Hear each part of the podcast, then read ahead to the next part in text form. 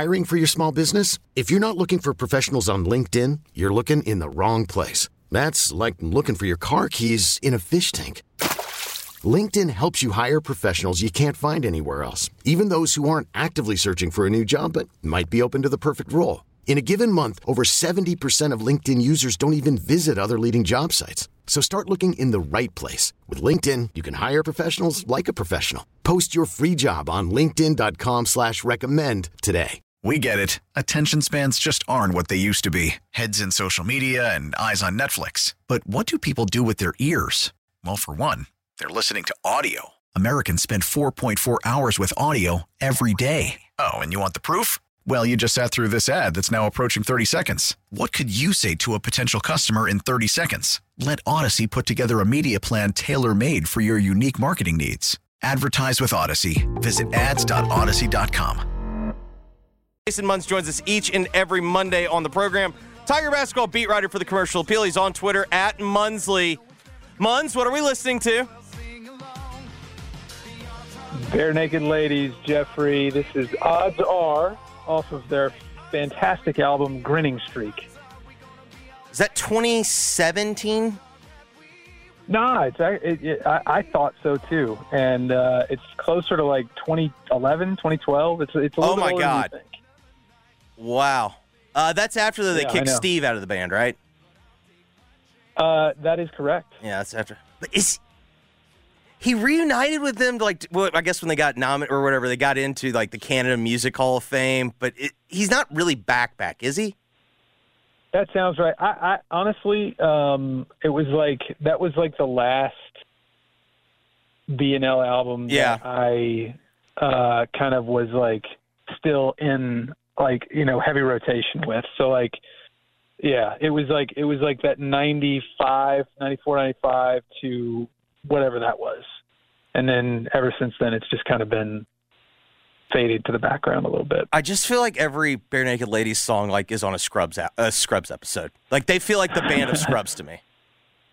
I know, yeah. I mean, uh, but like you know, what's interesting. I, I I sort of got a whole different appreciation for them when one time I read an interview, a Paul McCartney interview one time, and uh, uh, the reporter, the interviewer, was asking like, um, for like like who does he like in terms of Yeah. like current, you know, contemporary bands, and he he like kind of went for a long time uh, about Barenaked Ladies, and I was like, wow, well, if it's good enough for for Sir Paul, then uh, Who am I to judge? then maybe yeah, maybe time for a better, closer look.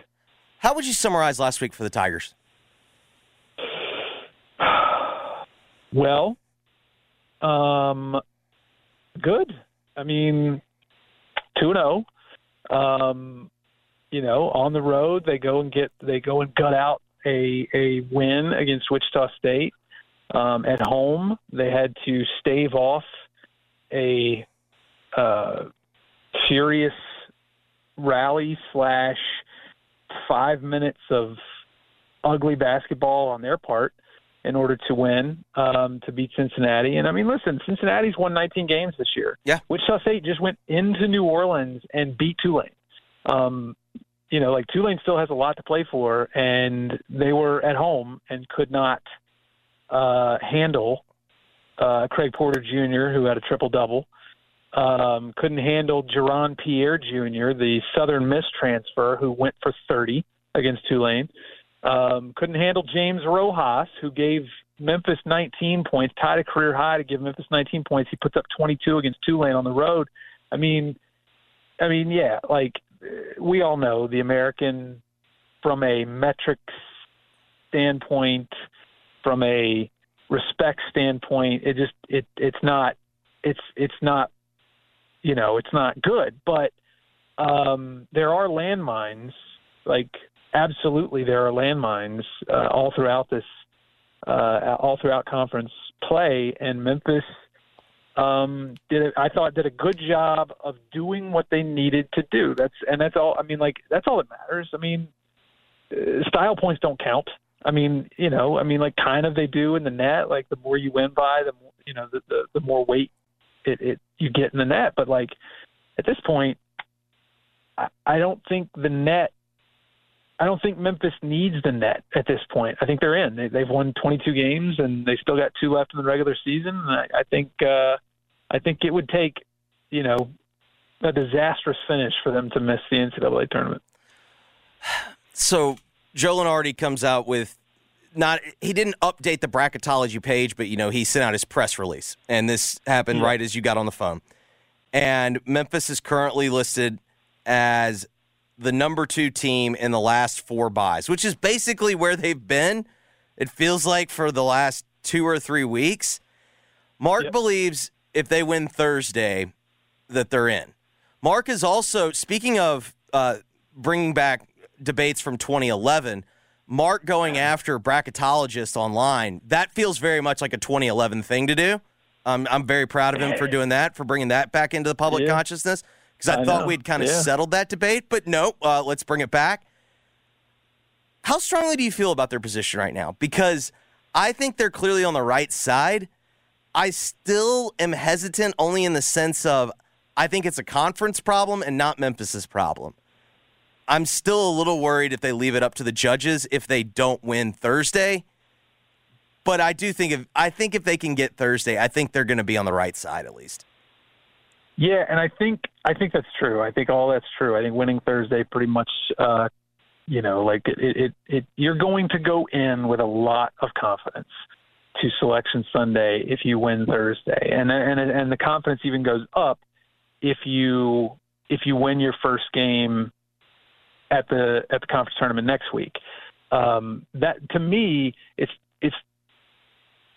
I will feel very strongly about Memphis's chances if they win Thursday at SMU. I'll feel even better if they. I mean, obviously, winning against Houston would would obviously lock it up, no questions asked. But like if they somehow lose to Houston on Sunday at home with a healthier Kendrick Davis, with with Kendrick Davis on the floor, um, if that if they somehow lose that game, then then I would think that you re, you know like you, if you if let's say you're one and done at the conference tournament next next week, you know then you might then it might feel a bit shaky. But um, so let's say they, they they lose to Houston on Sunday. If they win Thursday against SMU and they win their first game at the conference tournament, then I think I think they're on the right side. And honestly, I mean, I'm, you want to do as best you can, but also we're getting to a point where if they do if they take care of the business they're supposed to take care of, and then they happen to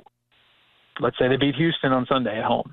Let's say they get to the championship game. Maybe they even win the championship game. Uh, uh, no matter who it's against, does that take them from a more favorable matchup as an 11 seed, a 10 seed, or an 11 seed to a less favorable matchup as an 8 or a 9 seed? You know what I mean? Like, are we kind of getting into that territory where it's almost like, where it's almost like we'd rather, you know, I think most people would rather be a 10 or 11 as opposed to an 8 or a 9. I mean, eh, at, at, at least as a 10 or 11, you, you're not matched up with a 1 uh, potentially. So I think I, mean, I think the question then becomes is is the goal to get to the second weekend or is the goal to win a game? That's where I think that's where I think seeding matters. Eight, nine, yeah, well, like you know what I mean. Like that. Yeah. If it, if the goal is to win a game, that's great. That does mean you have to play the number one seed. That makes the task of getting to the second weekend very, very difficult. The right. thing, you know, my thing is like, can you tell me can you tell me who they're going to be matched up against? If they're going to be matched up against the Mountain West team, I feel pretty good. Pretty good about the Tigers. You know what I mean? Like, I think I think the big problem is it's like, is that six seed Miami or is that six seed you know San Diego State? Well, then yeah, give me the eleven if it's San Diego State. Right. Right. Or yeah, like but yeah, like if it's Miami or TCU or something like that. Right. Then, then I'm feeling less. Then, yeah, if it's one of the Big 12 teams, yeah, I don't feel as great. Right, but and and this is this is an argument that only we have, like For only sure. us and fans. Um, I think I think inside the walls of the Laurie Walton Family Basketball Center, they're they're strictly focused on um, you know winning the game that is that they're that they're going to play, the games that they're going to play, and let the chips fall after that. And um, but no, I, going back to the original point, I, I do think that a win Thursday at SMU virtually locks it up. I, I'll just put it that way. I, I, I think it virtually locks it up, and you're going to go into Selection Sunday um, feeling really, really good about your chances. I feel like last week gave the Tigers multiple paths now because now you have a situation where if they win Thursday and then just get to Saturday in the conference tournament, I feel pretty good.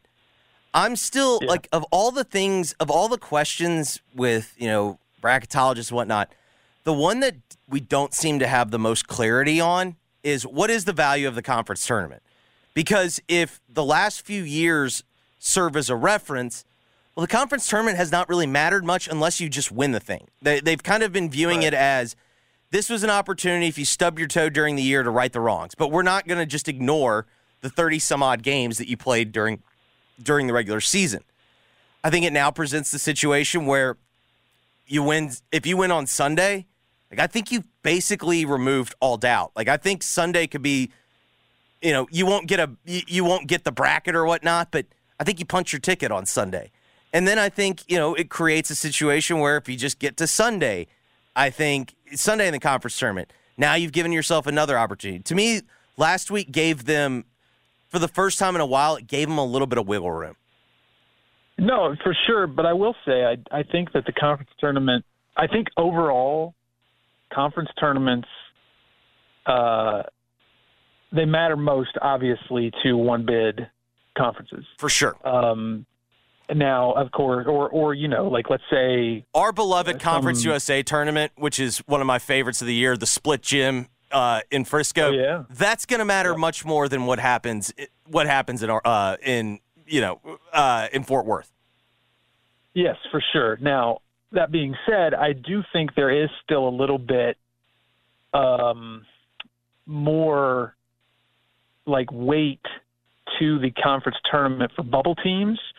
Um, and and like you know, as we sit here today, Memphis is still a bubble team. Like if if if they go to Fort Worth and they are one and done, well, then they're going to be nervous on Selection Sunday. But if they, you know, go there and win two games, and heck, maybe they even win three games. Maybe maybe one of those three wins is over is over Houston.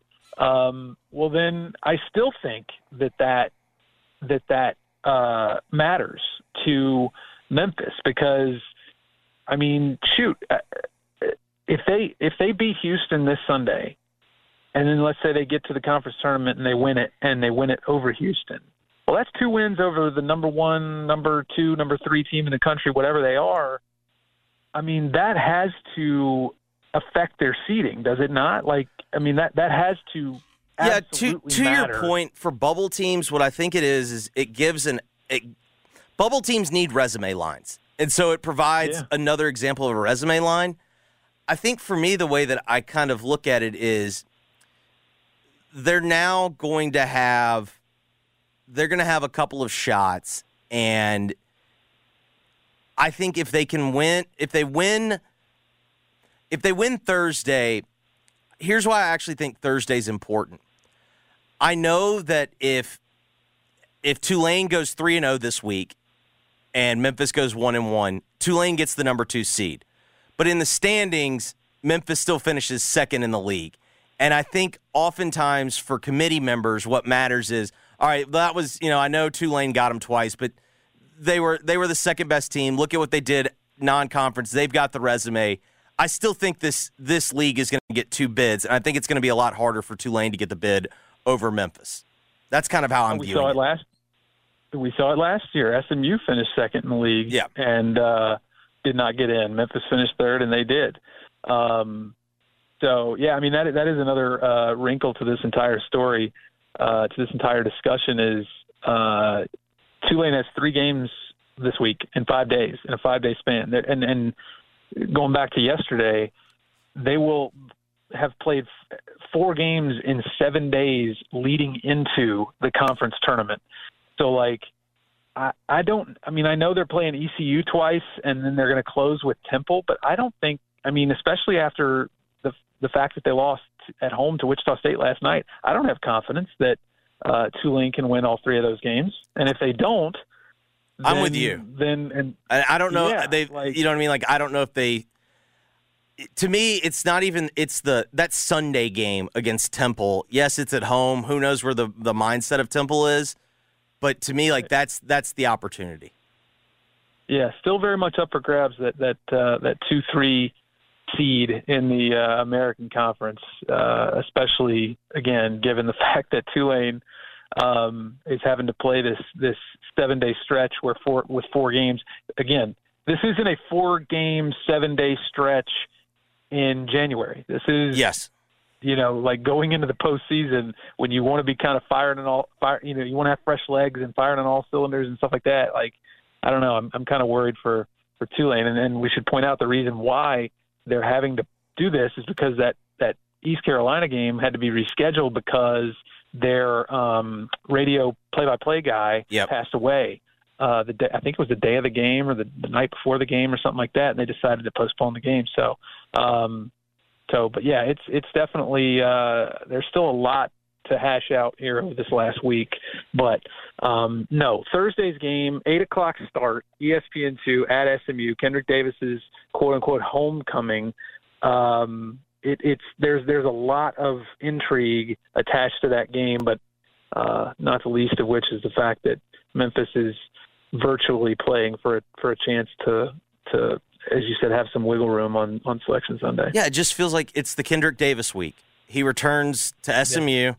He then plays. He's from Houston. Then plays Houston on Sunday for a chance to like really punch the ticket. And this is a guy that has a, a ton of individual accolades, but like this is the one thing that he hasn't done yet. Like this feels like a big week for him.